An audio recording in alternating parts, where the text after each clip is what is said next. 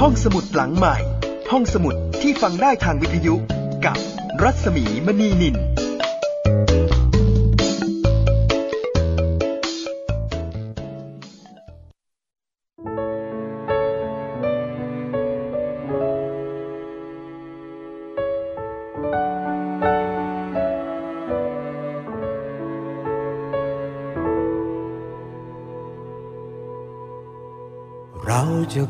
แผ่นดินโดยธรรม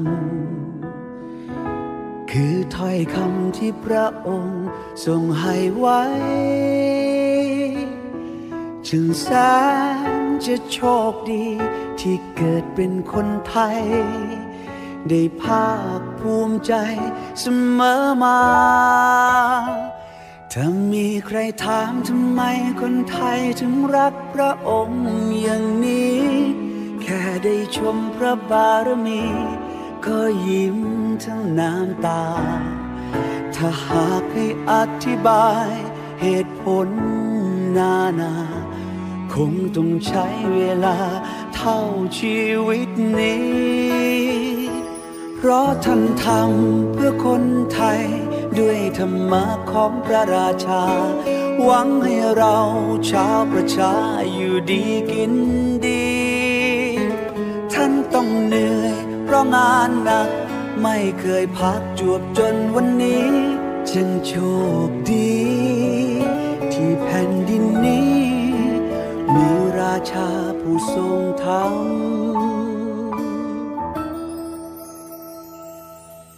ทรงเป็นนิยามแห่งความดี เป็นอัญมณีที่เลิศล้ำ สดสวยใสกระจ่างสว่างด้วยธรรม ด้วยน้ำพระทัยที่เมตตา ถ้ามีใครถามทำไมคนไทยถึงรักพระองค์อย่างนี้ แค่ได้ชมพระบารมี ก็ยิ้มทั้งน้ำตา ถ้าหากให้อธิบายเหตุผล นานา คงต้องใช้เวลาเท่าชีวิตนี้ เพราะท่านทำเพื่อคนไทย ด้วยธรรมะของพระราชา หวังให้เราชาวประชาอยู่ดีกินดี ท่านต้องเหนื่อยเพราะงานหนัก ไม่เคยพักจวบจนวันนี้ จึงโชคดี ราชาผู้ทรงธรรม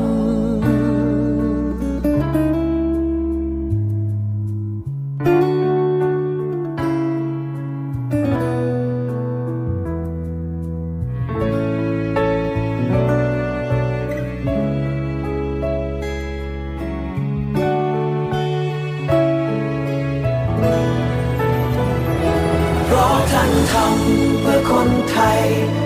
ธรรมะของพระราชา หวังให้เรา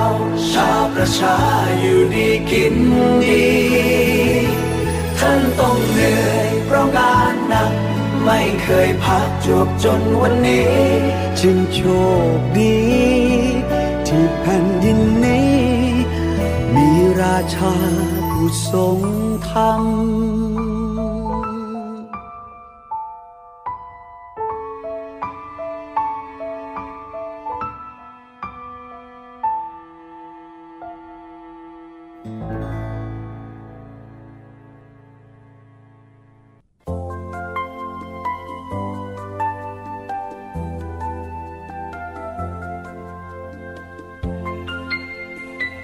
สวัสดีค่ะคุณผู้ฟังคะต้อนรับคุณผู้ฟังเข้าสู่รายการห้องสมุดหลังใหม่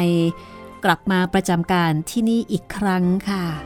หลังจากผ่านช่วงเวลาที่หนักหนาสาหัส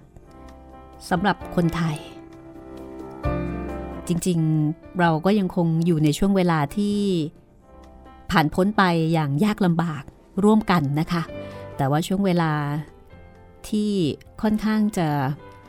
สาหัสสากันสำหรับคนไทยเนี่ยดิฉันคิดว่าก็ผ่านไปแล้ว เวลาที่เหลือก็เป็นเวลาที่เราได้ตั้งสติ แล้วก็กลับมาใช้ชีวิต ตามแนวทางที่พระบาทสมเด็จพระปรมินมหาภูมิพลอดุลยเดชในหลวงของเรานะคะ พระราชทาน แนวทางในการใช้ชีวิตในการทำงาน แล้วก็ในหลายหลายอย่าง ให้แก่เราไว้ ทั้งที่พระองค์ทรงกระทำให้ดูเป็นแบบอย่าง และที่พระราชทานเป็นคำสอน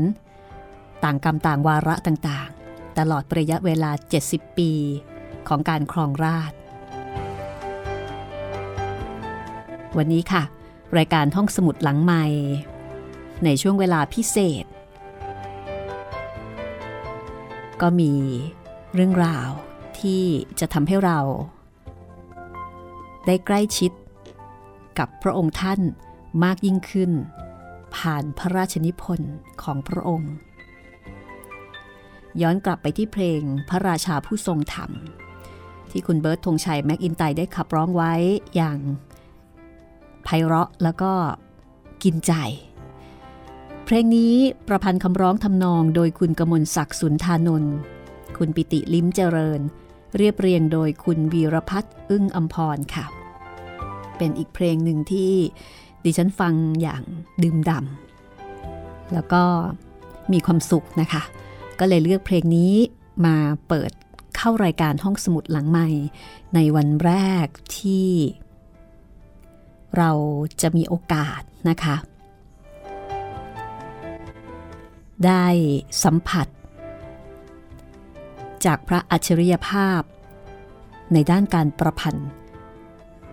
ของพระองค์ท่าน รายการห้องสมุดหลังใหม่เป็นรายการที่เหมือนกับอ่านหนังสือให้ฟัง แต่ก็ไม่ใช่ว่าจะอ่านทุกถ้อยคำซะทีเดียว อ่านบ้าง เล่าบ้าง ตัดบ้าง เพิ่มเติมบ้าง เพื่อปรุงรสแล้วก็ให้เหมาะกับสื่อเสียง แต่ในช่วงเวลาที่พิเศษเช่นนี้ ก็จะขออัญเชิญ พระราชนิพนธ์เรื่องแรก ที่พระองค์ท่านได้พระราชนิพนธ์ขึ้น ในช่วงเวลา ที่พระองค์จะเสด็จพระราชดำเนินกลับไปศึกษาต่อที่ประเทศสวิตเซอร์แลนด์อีกครั้งหนึ่ง เมื่อวันที่ 19 สิงหาคมปีพุทธศักราช 2489 หลังจากที่พระองค์เสด็จขึ้นครองราช เป็นพระมหากษัตริย์ พระองค์ที่ 9 แห่งประเทศไทย เป็นรัชกาลที่ 9 แห่งราชวงศ์จักรี เมื่อวันที่ 9 มิถุนายน ปีพุทธศักราช 2489 เท่ากับว่าเมื่อตอนที่พระราชนิพนธ์ พระองค์มีพระชนมายุ 19พรรษาค่ะพระราชนิพนธ์เมื่อข้าพเจ้าจากสยามมาสู่สวิตเซอร์แลนด์ ตีพิมพ์ครั้งแรกในหนังสือรายเดือนที่ชื่อว่า วงวรรณคดี ฉบับประจำเดือนสิงหาคม ปีพุทธศักราช 2490 เป็นตอนแรกสำหรับหนังสือรายเดือนที่ชื่อว่าวงวรรณคดีนั้น เป็นหนังสือที่ออกทุกวันที่หนึ่งของเดือน แล้วก็เป็นหนังสือดีที่มีเนื้อหาสาระที่มีคุณค่าอย่างมากในสมัยนั้น โดยมีนางสาวรุจินผลชีวินเป็นเจ้าของ แล้วก็ผู้จัดการ มีหม่อมหลวงจินตนานพวงศ์เป็นบรรณาธิการสำนักงานตั้งอยู่ที่ร้านชัยนรงถนนราชดำเนินกลาง มุมมนุษาวรีย์ประชาธิปไตยค่ะ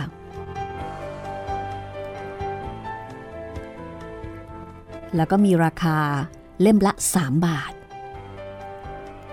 3 บาทในปี 2490 นะคะ เป็นหนังสือรายเดือน อาจจะเรียกว่าเป็นนิตยสารก็ได้นะคะดิฉันคิดว่าน่าจะเป็นในรูปของนิตยสาร เล่มละ 3 บาทสำหรับจุดเด่นที่ทำให้นิตยสารหรือว่าหนังสือวงวรรณคดี โด่งดังแล้วก็มีคนไทยติดตามอ่านเป็นจำนวนมาก เพราะว่า จะเป็นหนังสือที่ มีผลงานของนักประพันธ์ชื่อดังของเมืองไทย หลายต่อหลายหลายต่อหลายท่านนะคะ เช่น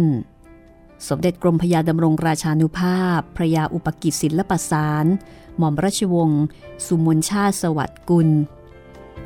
แล้วก็อีกหลายท่านค่ะ ก็คือเหมือนกับนิตยสารโดยทั่วไปที่มีจุดเด่นอยู่ที่นักเขียน นักเขียนซึ่งเป็น นักปราดแล้วก็เป็นนักประพันธ์ชื่อดัง อันเป็นที่ยอมรับแล้วก็รู้จักของนักอ่าน เพราะฉะนั้นก็จะเป็นจุดเด่นที่ทำให้นักอ่านเนี่ยติดตาม แต่สิ่งสำคัญที่ทำให้หนังสือรายเดือนวงวรรณคดี ฉบับประจำเดือนสิงหาคมปี 2490 มีคุณค่าสูง แล้วก็มีคนไทยมีนักอ่านจำนวนมาก พยายามอย่างยิ่งที่จะซื้อหาแล้วก็เสาะหามาอ่านให้ได้ นั่นก็คือ วงวรรณคดีฉบับนี้มีพระราชนิพนธ์ของในหลวงรัชกาลที่ 9 ชื่อเรื่องว่าเมื่อข้าพเจ้าจากสยามมาสู่สวิตเซอร์แลนด์ ตีพิมพ์อยู่ในนิตยสารฉบับนี้ด้วยนั่นเองค่ะ ประชาชนคนไทยในยุคนั้นนะคะ ตั้งหน้าตั้งตารออ่านด้วยความอยากรู้ ด้วยความอยากที่จะอ่านแล้วก็ชื่นชม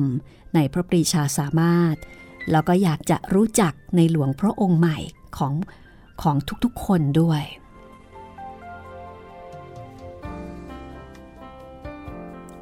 ก็ทำให้ หนังสือวงวรรณคดีนี่เป็นที่สนอกสนใจ ของคนไทยแล้วก็ของนักอ่านในยุคนั้นเป็นอย่างมากนะคะสำหรับพระราชนิพนธ์เรื่องเมื่อข้าพเจ้าจากสยามมาสู่สวิตเซอร์แลนด์นั้นพระองค์ท่านได้พระราชนิพนธ์ในรูปแบบการบันทึกส่วนพระองค์ แล้วก็ผสมผสานกับรูปแบบการประพันธ์แบบสารคดี กึ่งการรายงานข่าวกึ่งจดหมายเหตุ แล้วก็มีการระบุวันเวลาสถานที่พระราชกรณีพระราชกรณียกิจอย่างชัดเจน แล้วก็ยังมีการอบอกเล่าความรู้สึกนึกคิดของพระองค์ท่านผ่านพระราชนิพนธ์เรื่องนี้อีกด้วยค่ะ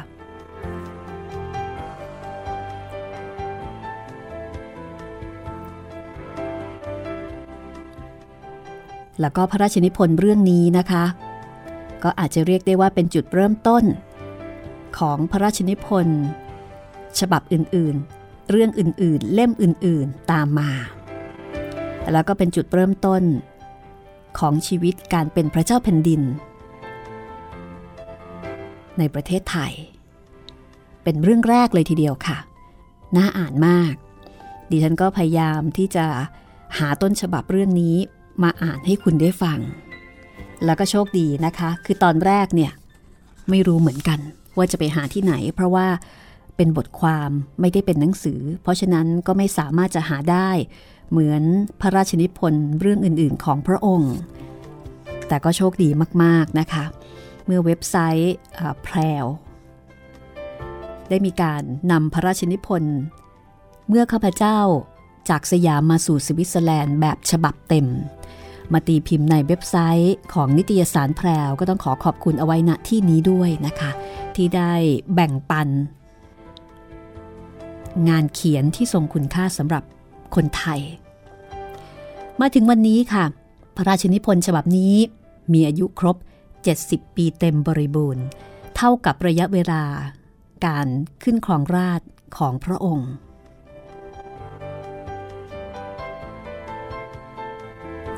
ก็ถือเป็นพระราชนิพนธ์ที่ทรงคุณค่าสูงสุดอีกองค์หนึ่ง ที่พระองค์ท่านได้พระราชทานไว้แก่ปวงชนชาวไทย เอาละค่ะคุณผู้ฟังคะ และเพื่อที่จะอ่านพระราชนิพนธ์เมื่อข้าพเจ้าจากสยามมาสู่สวิตเซอร์แลนด์ให้คุณได้ฟังอย่างต่อเนื่องและก็เต็มอิ่มโดยไม่มีพัก เราพักฟังเพลงกันก่อนก็แล้วกันดีไหมคะ และหลังจากนั้นในช่วงหน้า จะกลับมาอ่านให้ฟัง พื่อให้เรา ได้สัมผัส ได้เรียนรู้ แล้วก็ได้ชื่นชม ในพระอัจฉริยภาพ ของพระบาทสมเด็จพระปรมินมหาภูมิพลอดุลยเดชในหลวงของเราค่ะ ในช่วงหน้า รู้ดีในหัวใจ เรื่องราวอันมากมาย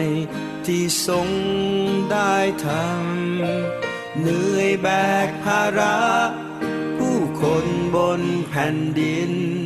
ได้มีและได้กิน มีความหวังงดงามบังคมกราบกรานปฏิญาณตนจากใจ กี่ชาติที่เกิดไปจะขอตามขอเป็น ข้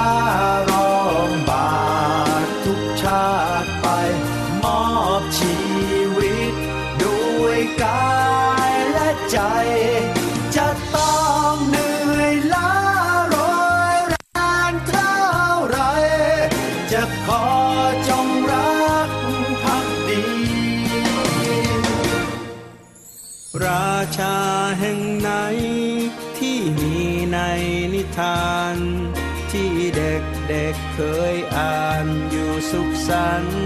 สวยงาม ราชาแห่งนี้ ท่านทรงงานและงาน หลายสิบปีผลผ่าน ยังทรงสร้างธรรมบังคมกราบกรานปฏิญาณตนจากใจ กี่ชาติที่เกิดไปจะขอตา เป็นข้ารองบาททุกชาติไป มอบชีวิต ด้วยกายและใจ จะต้องเหนื่อยล้าร้อยแรงเท่าไร จะขอจงรักพักดี ทุกชาติไป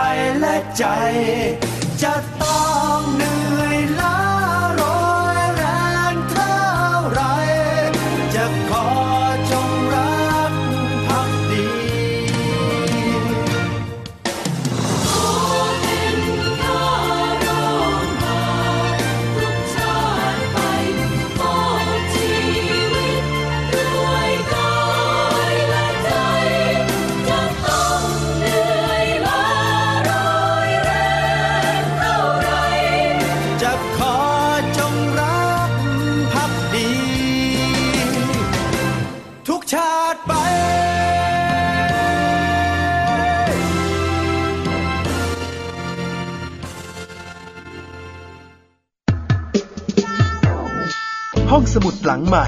ห้องสมุดที่ฟังได้ทางวิทยุกับรัศมีมณีนิน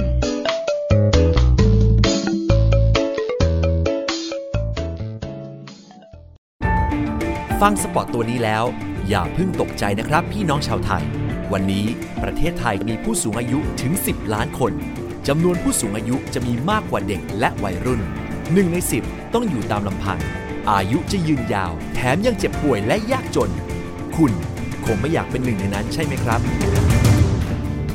เตรียมตัวให้พร้อมตั้งแต่วันนี้ หัวใจไม่มีวันชรา ไทย PBS ติดปีกความคิด ห้องสมุดหลังใหม่ ห้องสมุดที่ฟังได้ทางวิทยุกับรัศมีมณีนิน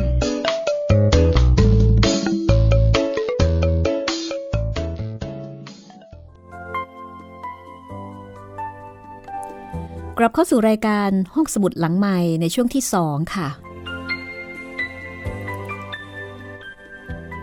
กับพระราชนิพนธ์เรื่องแรก ในพระบาทสมเด็จพระปรมินมหาภูมิพล อดุลยเดชเมื่อข้าพเจ้าจากสยามมาสู่สวิตเซอร์แลนด์ ที่พระองค์พระราชทานแก่ หนังสือวงวรรณคดี ก่อนที่จะ เสด็จกลับไปทรงศึกษาต่อที่ประเทศสวิตเซอร์แลนด์ เมื่อปีพุทธศักราช 2489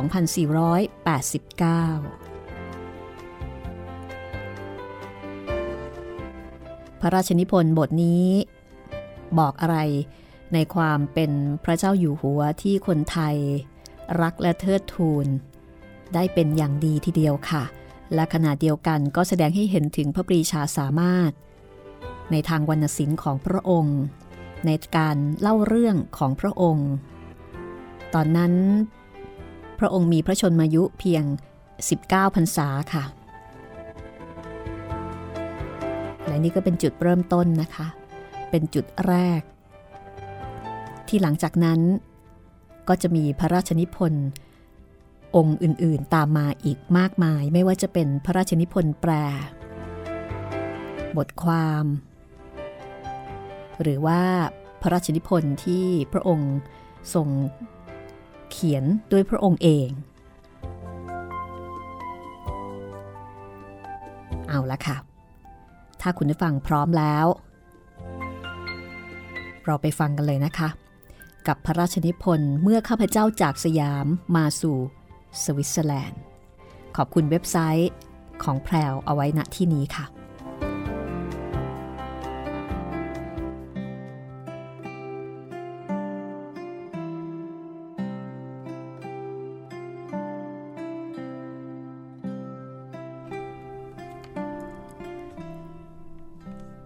มื่อข้าพเจ้าจากสยามมาสู่สวิตเซอร์แลนด์ วงวรรณคดีได้ขอร้องให้ข้าพเจ้าเขียนเรื่องเล็กๆ น้อยๆ ที่ถนัด มาลงในหนังสือนี้นานมาแล้ว อันที่จริงข้าพเจ้าก็ไม่ใช่นักประพันธ์ เมื่ออยู่โรงเรียน เรียงความและแต่งเรื่องก็ทำไม่ได้ดีนัก อย่างไรก็ดี ข้าพเจ้าก็ปรารถนาที่จะสนองความต้องการของวงวรรณคดีอยู่บ้าง และเนื่องด้วยไม่สามารถที่จะเขียนเรื่องที่ข้าพเจ้ารู้บ้าง เช่น ดนตรี ศิลปะ วิทยาศาสตร์ ประวัติศาสตร์ หรือกฎหมายได้ เพราะไม่มีความรู้ในเรื่องเหล่านี้ดีพอ ฉะนั้นจึงตกลงใจส่งบันทึกประจำวันที่เขียนไว้ ก่อนและระหว่างวันเดินทางจากสยามสู่สวิตเซอร์แลนด์มาให้ และในโอกาสนี้จึงขอขอบใจ เป็นการส่วนตัวต่อทุกๆคนที่มาถวายความจงรักภักดี ที่มีต่อสมเด็จพระบรมเชษฐาธิราชของข้าพเจ้า ณพระมหาปราศาสตร์ตลอดจนความปรารถนาดีที่มีต่อตัวข้าพเจ้าเอง กับขอขอบใจเหล่าทหาร และเจ้าหน้าที่ผู้ปฏิบัติการด้วยความจงรักภักดีต่อเราทั้งสองด้วย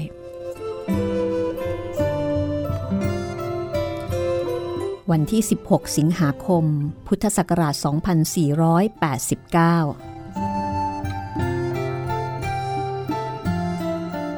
อีกสามวันเท่านั้นเราก็จะต้องจากไปแล้ว ฉะนั้นจึงตั้งใจจะไปนมัสการพระพุทธชินสีที่วัดบวรนิเวศวิหาร รวมทั้งสมเด็จพระสังฆราชด้วย เมื่อไปถึงวัดบวรนิเวศวิหารตอนบ่ายวันนี้ มีประชาชนผู้รู้ว่าข้าพเจ้าจะมา มายืนรออยู่บ้าง แต่ไม่สู้มากนัก เข้าไปในพระอุโบสถ จุดเทียนนมัสการ แล้วได้มีโอกาสทูลปฏิสันฐานกับสมเด็จพระสังฆราชทรงนำพระสงฆ์ที่มีสมณะศักดิ์สูงมาให้รู้จัก โดยปกติได้เคยเห็นหน้าท่านเหล่านี้มาจนชินแล้ว ทรงนำขึ้นไปนมัสการพระสถูป บนนั้น มีพระพุทธรูปสำคัญองค์หนึ่งประดิษฐานอยู่ ชื่อพระภัยรีพินาศพระองค์นี้เคยทรงเล่าประวัติให้ฟังมาก่อนหน้านี้แล้วหลายวัน หลังจากนั้น ก็นมัสการลา ตอนนี้มีรัษฎรชุมนุมกันหนาตาขึ้น ต่างก็ยัดเยียดเบียดเสียดกัน จนรู้สึกเกรงไปว่า รถที่นั่งมาจะทับเอาใครเข้าบ้าง ช่างเคราะห์ดีแท้ๆ ที่ไม่มีอันตรายอันใดเกิดขึ้นแก่ประชาชนที่มานั้นเลย ในหมู่ประชาชนที่มารอรับกันอยู่วันนี้จำได้ว่า มีบางคนเคยเห็นที่พระมหาปราศาสตร์เป็นประจำมิได้ขาด ไม่รู้ว่าหาเวลามาจากไหน จึงไปที่พระมหาปราศาสตร์ได้เสมอเกือบทุกวันอังคารพฤหัสบดีและวันอาทิตย์ พวกนี้ก็มาที่วัดนี้ด้วยเหมือนกัน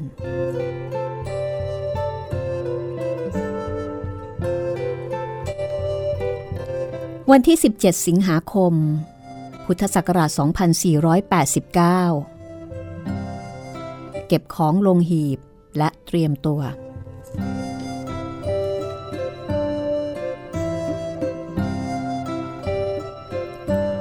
วันที่ 18 สิงหาคม พุทธศักราช 2489 เราจะต้องจากไปในวันพรุ่งนี้แล้ว อะไรก็จัดเสร็จหมด หมายกำหนดการก็มีอยู่พร้อม บ่ายวันนี้ เราไปถวายบังคมลา พระบรมอัฐิของพระบรมราชบุพการีของเรา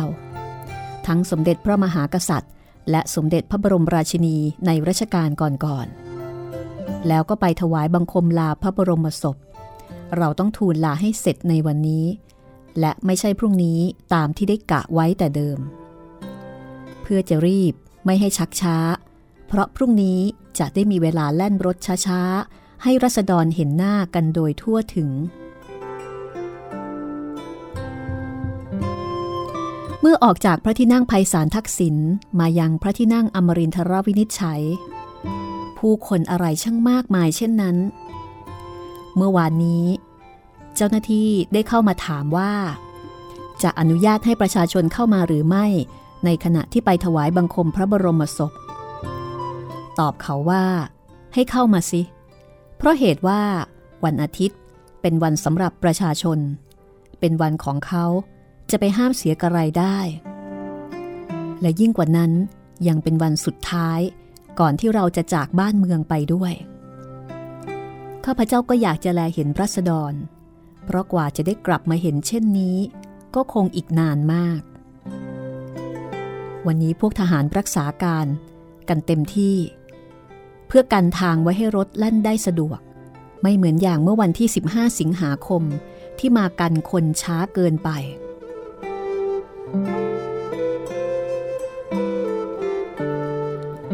วันที่ 19 สิงหาคม พุทธศักราช 2489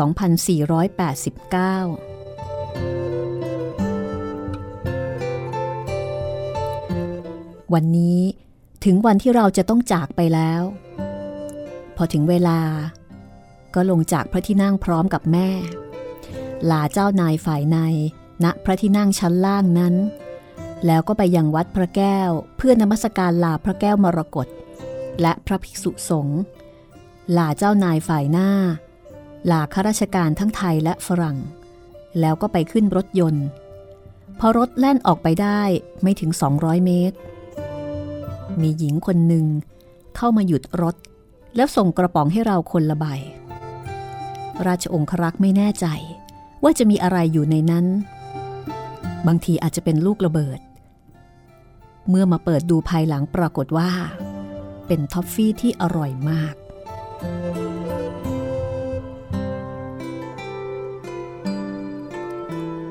ตามถนน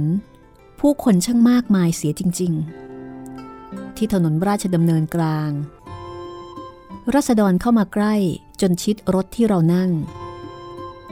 กลัวเหลือเกิน ว่าล้อรถของเราจะไปทับแข้งทับขาใครเข้าบ้าง รถลั่นฝ่าฝูงคนไปได้อย่างช้าที่สุด ถึงวัดเบญจมบพิษรถลั่นเร็วขึ้นได้บ้าง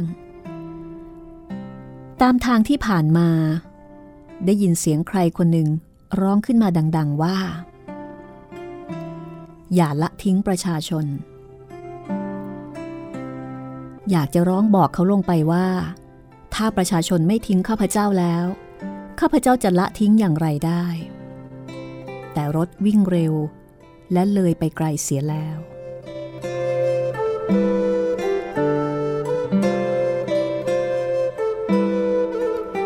เมื่อมาถึงดอนเมือง เห็นนิสิตมหาวิทยาลัย ผู้จงใจมาเพื่อส่งเราให้ถึงที่ ได้รับของที่ระลึก เป็นรูปเครื่องหมายของมหาวิทยาลัย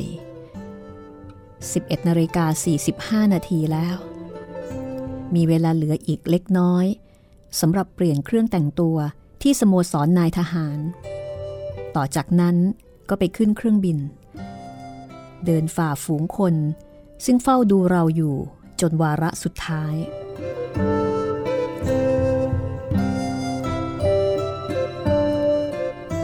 มื่อขึ้นมาอยู่บนเครื่องบินแล้ว ก็ยังมองเห็นเหล่ารัษฎรได้ยินเสียงชายโยโห่ร้องอวยชัยให้พร แต่เมื่อคนประจำเครื่องบินเริ่มเดินเครื่องทีละเครื่อง ทีละเครื่อง เสียงเครื่องยนต์ดังสนั่นวันไหวกรบเสียงโห่ร้องก้องกังวานของประชาชนที่ดังอยู่หมด พอถึง 12 นาฬิกาเราก็ออกเดินทาง มาบินวนอยู่เหนือพระนครสามรอบ ยังมองเห็นประชาชนแงนดูเครื่องบินทั่วถนนทุกสายในพระนคร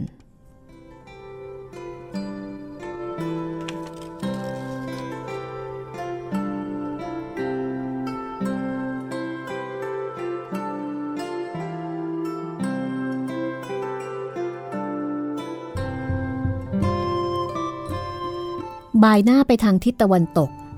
มุ่งตรงไปยังเกาะลังกาหรือซีลอน เสียงเครื่องบิน สนั่นหนวกหู หากผู้ใดอยากจะพูดก็จะต้องตะโกนออกมาให้สุดเสียง ดังนั้นจึงไม่มีใครพูดเลย ทางที่ดีที่สุดที่พึงทำคือหลับตาเสียแล้วนิ่งคิด แปลกดีเหมือนกันที่ใจหวนไปคิดว่า เพียงชั่วโมงเดียวที่ผ่านมาเมื่อตะกี้นี้เอง เรายังห้อมล้อมไปด้วยประชาชนชาวไทย แต่เดี๋ยวนี้เล่า เรากำลังเหาะอยู่เหนือท้องทะเลอันกว้างใหญ่ไพศาล แม้จะมีเสียงเครื่องยนต์ ก็ดูเป็นเหมือนเงียบ และนิ่งอยู่กับที่ เพราะเสียงทุกๆเสียงจากสิ่งมีชีวิต ได้จางหายไปหมดแล้ว และกำลังชินกับเสียงครางกระหึ่มของเครื่องยนต์นั้น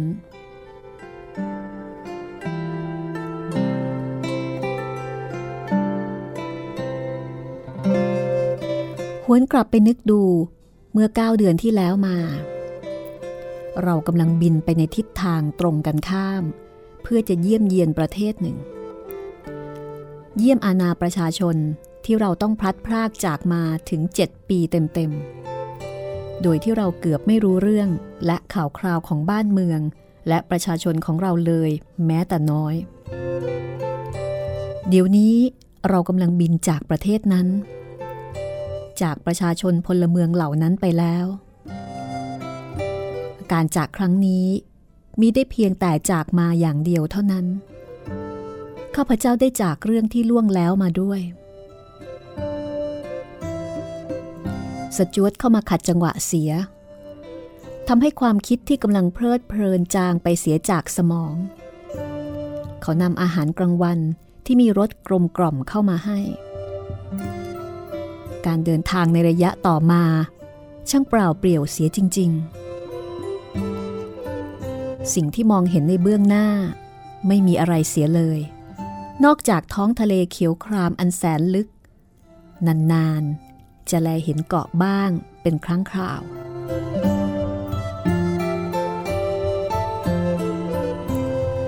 เรามาถึงเมืองเนแกมโบ ใกล้ ๆ กับโคลัมโบ เมืองหลวงของเกาะลังกา ภายหลังจากที่ได้บินมาเป็นเวลานานถึง 8 ชั่วโมงกับ 15 นาที เดี๋ยวนี้ 18นาฬิกา45 นาที ตามเวลาของลังกาแล้ว เมื่อเทียบเวลาที่กรุงเทพที่นี่ช้ากว่าหนึ่งชั่วโมงกับ 30 นาทีพอดี ข้าหลวงประจำเกาะลังกา คือเซอร์ยอนฮาวเวิร์ด ได้เดินทางจากโคลัมโบมาเพื่อต้อนรับเรา ข้าพเจ้าขึ้นนั่งรถยนต์ มีท่านข้าหลวงตามมาด้วย ส่วนแม่นั้นไปกับภรรยาของเขา ระยะทางจากสนามบินไปยังจวนข้าหลวงในเมืองโคลัมโบ ต้องนั่งรถไปราว 30 นาที อันเป็นระยะที่กำลังสบาย และมีโอกาสได้ชมภูมิประเทศตามถนน ตามที่เห็นมาด้วยตา และตามคำบอกเล่า ของเซอร์ยอนฮาวเวิร์ดรู้สึกว่าเกาะลังกานี้ ช่างละม้ายคล้ายคลึงกับเมืองไทยเราเสียจริง ๆ เป็นเมืองที่อุดมดี และดูก็งามตา ประชาชนก็สุภาพและมีนิสัยดี เหตุที่ทำให้เหมือนมากนี้ ข้อสำคัญอยู่ที่นับถือศาสนาร่วมกันกับไทยเรา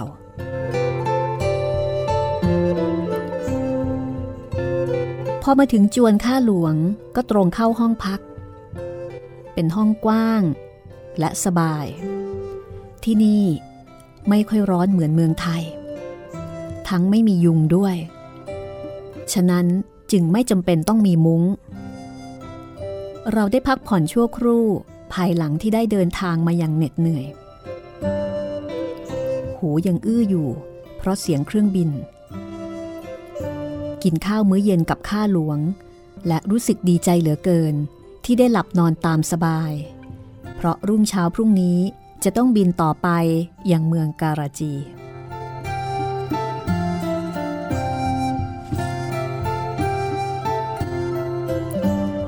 วันที่ 20 สิงหาคม พุทธศักราช 2489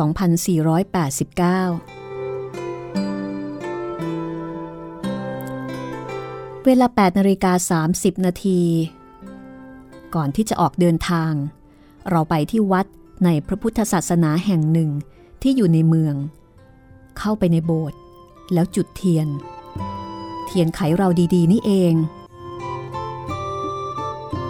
เอาดอกไม้ที่ข้าหลวงจัดมาให้บูชาพระ สมภารเจ้าวัดนี้ เป็นคนคนเดียวกันกับที่ได้เคยต้อนรับเราเมื่อคราวมาเที่ยวที่แล้ว ที่วัดนี้เองเมื่อ 8 ปีมาแล้ว พี่ชายของข้าพเจ้าได้มาปลูกต้นจันทร์บนแท่นที่บูชา ยังมีรูปถ่ายเป็นรูปพี่ที่เคยมาด้วยกันกำลังตั้งท่าปลูกอยู่ทีเดียว สมภารได้นำเราไปยังต้นจันต้นนั้น คาดว่าจะใหญ่โต แต่ดูไม่เจริญงอกงามเสียเลย สูงยังไม่เกินสองฟุต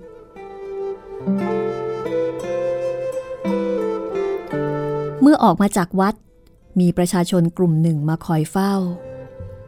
บางคนยกมือขึ้นไหว้อย่างไทยๆเรา บางคนตบมือ บางคนตะโกนออกมาด้วยความพออกพอใจ มาถึงสนามบิน เวลาประมาณ 9นาฬิกา เราลาข้าหลวงและภริยา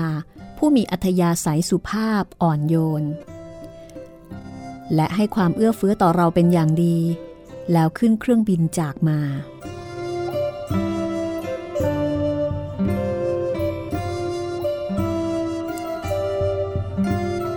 การเดินทางเป็นไปอย่างปกติสจวดนำอาหารมาให้เรากินตามเวลา มีได้ขาด บางทีก็ได้รับรายงานจากนักบิน แสดงด้วยแผนที่ให้เห็นว่า เดี๋ยวนี้เราอยู่ตรงไหน บางทีก็รายงานอากาศที่เราจะต้องประสบในเบื้องหน้า ตลอดจนความเร็วและระยะสูงของเครื่องบิน เป็นการเดินทางที่สะดวกและสบายดี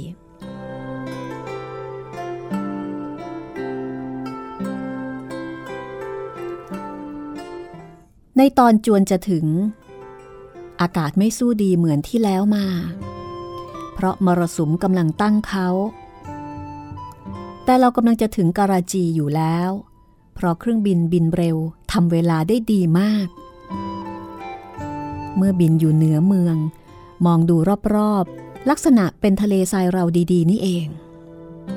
ช่างไม่มีชีวิตจิตใจเสียเลย ที่ตั้งเป็นเมืองขึ้นได้ ก็เพราะเป็นท่าเรือใหญ่ อยู่ในทำเลที่เหมาะ เครื่องบินลงถึงพื้นดินเมื่อเวลา 17 นาฬิกา บินมาได้ 8 ชั่วโมง มีพวกข้าราชการมาคอยรับอยู่ ขึ้นรถตรงไปศาลาว่าการของรัฐบาล เป็นแขกของข้าหลวง เช่นเดียวกับที่เกาะลังกา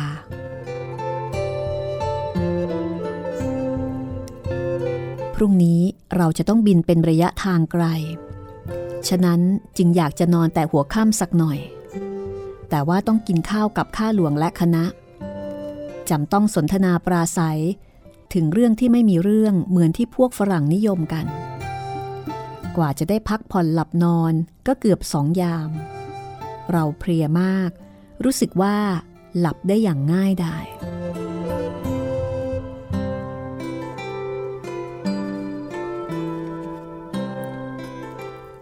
วันที่ 21 สิงหาคม พุทธศักราช 2489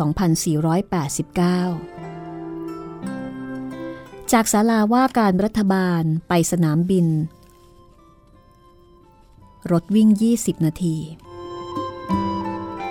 ผ่านเข้าไปในย่านการค้าในเมือง มีข้อที่น่าสนใจและพึงสังเกตอยู่บ้างคือ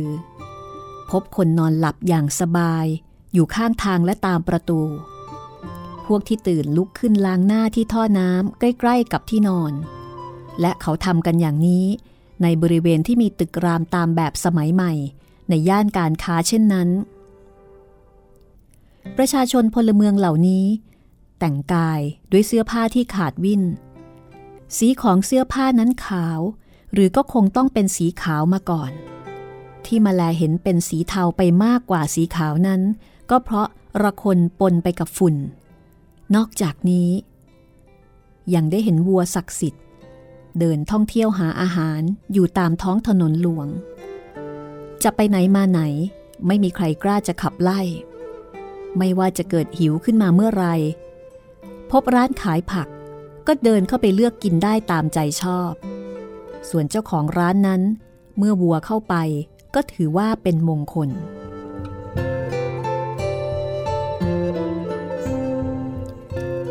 ถึงสนามบินเวลา 8นาฬิกา30 นาที และออกบินในทันทีที่มาถึง เครื่องบินบ่ายหัว ตรงไปสู่ท้องทะเลด้วยอัตราความเร็ว 320 กิโลเมตรต่อชั่วโมง ท้องฟ้าแจ่มกระจ่าง จนสามารถมองเห็นเรือหาปลาเล็กๆ ในท้องทะเลได้ถนัด ทั้งๆทที่บินอยู่สูงถึง 2,500 เมตร ข้าพเจ้าชอบเดินไปที่ที่นักบินขับบ่อยๆ และนั่งลงข้างๆ ตรงที่นั่งของนักบินสำรอง ช่างมีเครื่องบังคับหลายอย่างเสียจริง ๆ บังคับปีก บังคับใบพัด เครื่องยนต์ ถังน้ำมัน และอื่นๆอีกมาก ในตอนต้นๆ ออกจากงงๆ แต่นักบินเป็นคนที่สุภาพมาก ได้พยายามชี้แจงให้เข้าถึงเครื่องทุกๆ ส่วนที่มีอยู่ ที่ข้อมือนักบิน สังเกตเห็นว่าผูกนาฬิกาไว้ถึงสองเรือน เรือนหนึ่งหกนาฬิกา อีกเรือนหนึ่งสี่นาฬิกา แต่ของเราเองเป็น9นาฬิกา30นาที เขาอธิบายให้เข้าใจว่า4นาฬิกานั้นเป็นเวลาที่กรีนิช6นาฬิกานั้นเป็นเวลาที่กรุงไคโรที่เรากำลังจะไป และ9นาฬิกา30 นาทีนั้นเป็นเวลาที่การาจี เราจะไปไคโรจึงเลื่อนเข็มถอยหลังกลับไปสามชั่วโมงครึ่ง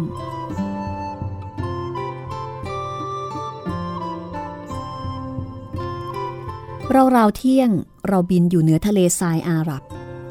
มีหลุมอากาศหลายแห่ง ฝรั่งเรียกว่าบัมส์เป็นลมสูงขึ้น เกิดจากความร้อนของทรายจากเบื้องล่าง ที่ถูกพระอาทิตย์แผดเผา หลุมอากาศเหล่านี้มีอยู่ตลอดทาง กระทั่งผ่านพ้นเขตของทะเลทรายนั้นไป คือราว 14นาฬิกา30 นาที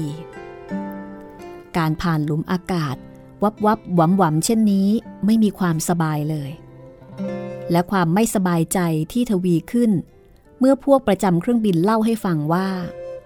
หากเราจำเป็นต้องร่อนลงยังทะเลทรายนี้แล้ว ออกจะน่าวิตกอยู่มาก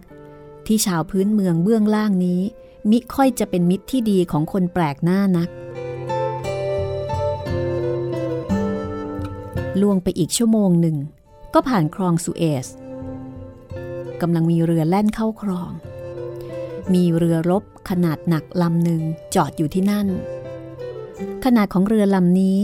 เห็นจะหนักกว่าเรือสีอยุธยาประมาณ 16 เท่า แม้กระนั้น มองดูช่างเล็กเสียเหลือเกิน เมื่อเทียบกับความกว้างใหญ่ไพศาลของท้องทะเล และความเวิ้งว้างของทะเลทรายอันมหึมานั้น เรามาถึงสนามบินอัลมาซาใกล้ ๆ กับกรุงไคโรหลังจากที่ทำการบินมาแล้วเป็นเวลา 11 ชั่วโมง 45 นาที เราเหน็ดเหนื่อยเพราะถูกรบกวนด้วยเสียงสนั่นวันไหวของเครื่องบิน ด้วยหลุมอากาศ และด้วยความสั่นสะเทือนของเครื่องยนต์ทำเอาเรางงไปหมด เราไปพักอยู่ณโรงแรมที่ดีแห่งหนึ่ง และได้พักผ่อนอย่างสุขสำราญ ในตอนเย็น สมุพระราชมนเทียนของพระเจ้าฟารุกได้เชิญพระราชปราศัยของพระองค์มา ข้าพเจ้า ก็ได้สนองพระราชอัธยาศัยไปตามสมควร นอกประตูของห้องเรามีตำรวจอียิปต์ยืนยามอยู่ ทั้งนี้เพราะรัฐบาลอียิปต์ได้จัดไว้เพื่อความปลอดภัยของเรา กรุงไคโรเป็นเมืองใหญ่ที่เต็มไปด้วยตึกสมัยใหม่ แต่เบื้องหลังของตึกเหล่านี้ มีบ้านกระจอกงอกง่อยอยู่เป็นอันมาก บ้านเหล่านี้เป็นที่อยู่ของคนจน เลี้ยงเป็ดเลี้ยงไก่และสัตว์อื่น ๆ อีกตามถนน รถปรางก็เต็มไปด้วยผู้คนเบียดเสียดยัดเยียด ห้อยโหนกันจนไม่มีที่ว่าง และล้วนแต่แต่งกายด้วยเสื้อผ้าปุปะไม่มีชิ้นดี เป็นผู้ชายทั้งนั้น เกือบไม่มีผู้หญิงปะปนอยู่ด้วยเลย คล้ายๆกับที่การาจีอยู่มาก ผู้คนหลับอย่างแสนสบาย ตามสนามหญ้าข้างถนน รถยนต์มีมาก แต่เป็นรถรับจ้างที่ขับกันอย่างเร็วปรือโดยมาก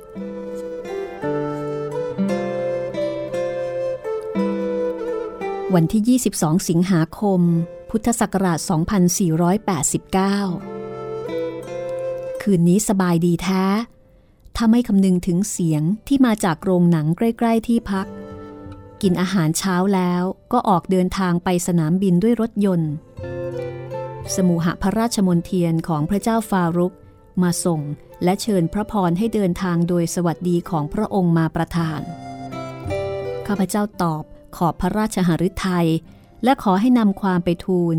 ขอให้ทรงพระเจริญสุข กับขออำนวยพรให้ประชาชนพลเมืองของพระองค์มีความสุขสำราญด้วย รอบๆเครื่องบินมีตำรวจอียิปต์รักษาการอยู่อย่างกวดขันยิ่งนัก เวลา 8นาฬิกา15 นาทีเริ่มออกเดินทาง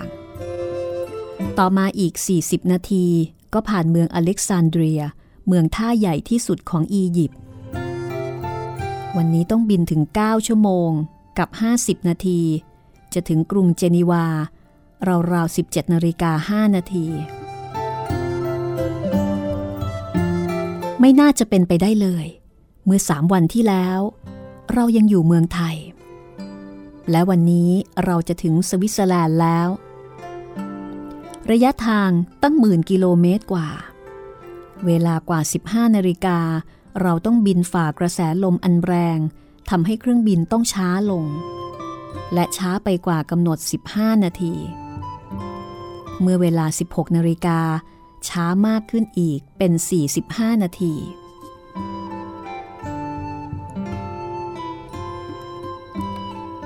เรากำลังบินอยู่เหนือทะเลเมดิเตอร์เรเนียน บางเวลาก็แลเห็นเกาะต่างๆ เกาะใหญ่ที่สุดคือเกาะซาดิเนียและคอซิก้า กว่าจะแลเห็นฝั่ง ก็ 16นาฬิกา40 นาที เป็นชายฝั่งของฝรั่งเศส อีกชั่วโมงเดียวเท่านั้น เราก็จะถึงสวิตเซอร์แลนด์แล้ว จากขอบฟ้าสลัวสลัวที่บดบังด้วยเมฆหมอก แลเห็นเมืองเมืองหนึ่งอยู่ริมทะเลสาบใหญ่ เรากำลังมุ่งหน้าไปสู่เมืองนั้น เมืองนั้นคือเมืองเจนีวา อันเป็นที่หมายปลายทางที่เรามาด้วยเครื่องบิน และเราจะต้องจากพวกประจำเรือไป คนประจำเครื่องบินเหล่านี้เป็นคนที่ดีต่อเรามาก ได้ให้เครื่องถมเป็นที่ระลึก บินอยู่รอบเมืองรอบหนึ่งแล้วก็ร่อนลงสู่พื้นดินเมื่อเวลา 17นาฬิกา55นาทีอธิบดีกรมพิธีการแห่งรัฐบาลสวิส ได้มารับรองในนามของรัฐบาล และแนะนำให้รู้จักกับบรรดาข้าราชการที่มารับนักเรียนไทย อัครราชทูตไทย และข้าราชการไทยก็พากันมารับด้วย รัฐบาลสวิสจัดรถยนต์ไว้ส่งเราถึงเมืองโลซานซึ่งอยู่ห่างจากเจนีวาไปราว 60 กิโลเมตร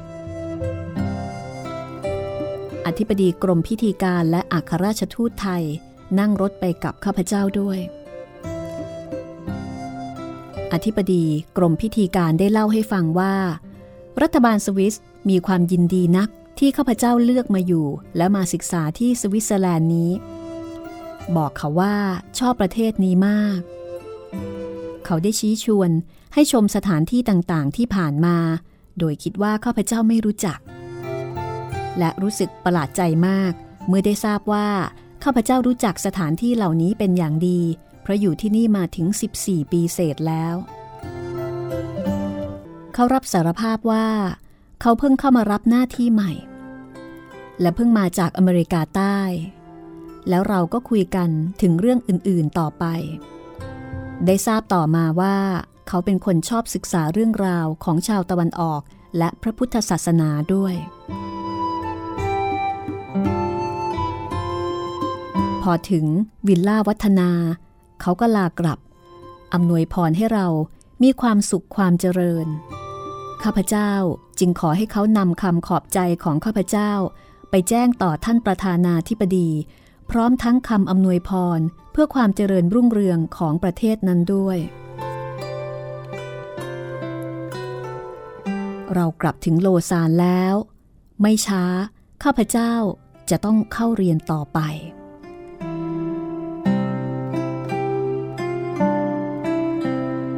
ระประมาพิไทย ภูมิพล อดุลยเดช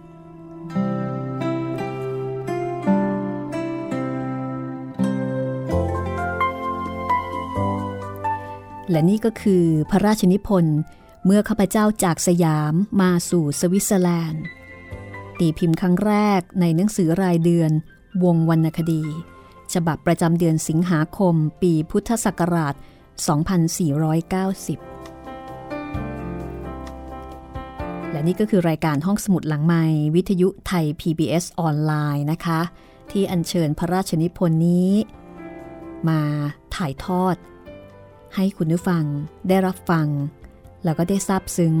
ในพระราชนิพนธ์องค์แรกในพระบาทสมเด็จพระปรมินมหาภูมิพล อดุลยเดชในหลวงอันเป็นที่รักยิ่ง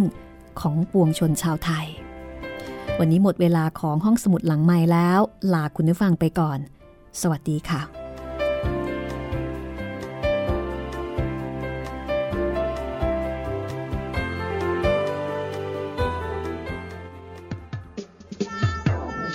ห้องสมุดหลังใหม่ ห้องสมุดที่ฟังได้ทางวิทยุกับรัศมีมณีนิน